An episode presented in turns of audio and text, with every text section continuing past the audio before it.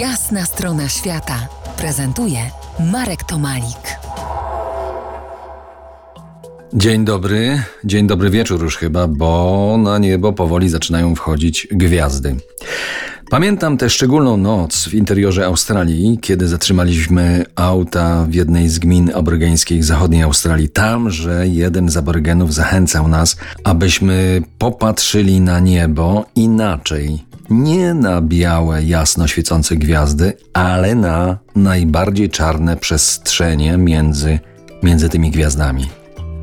To było trudne, bo wymagało przestawienia obserwacji i myślenia. Ale po jakimś czasie i nam się udało dojrzeć czarnego strusia imiu w pędzie po nieboskłonie. To był mój pierwszy kontakt z astronomią rdzennych mieszkańców. Ponad 20 lat później przyszedł następny. Tym razem pod polskim niebem. To była fascynująca książka napisana lekkim, ale rzetelnym piórem Deweyna Hamakera. Pierwsi astronomowie to chyba pierwsza książka ukazująca bogatą wiedzę o gwiazdach i planetach, którą posiedli pierwotni rdzenni ludzie na całym świecie. Co się z niej dowiemy?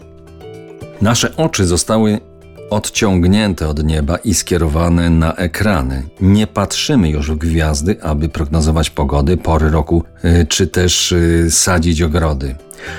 Obecny kiedyś po jasnej stronie świata Lech Majewski przekonuje, że rozdźwięk i osamotnienie naszych czasów rozpoczęło się w momencie, kiedy człowiek ujarzmił światło.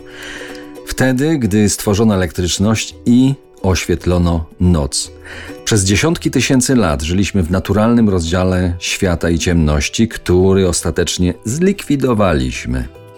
Odwróciliśmy się od ciemności i przyjęliśmy wizję totalitarną. Chcemy żyć tylko w świetle i radości. Lecz to skazuje nas na nieuchronne wyjałowienie, tak mówi Majewski i trudno się z nim nie zgodzić. No to popatrzmy w niebo, może słońce to matka, księżyc to jej partner, a gwiazdy to ich dzieci.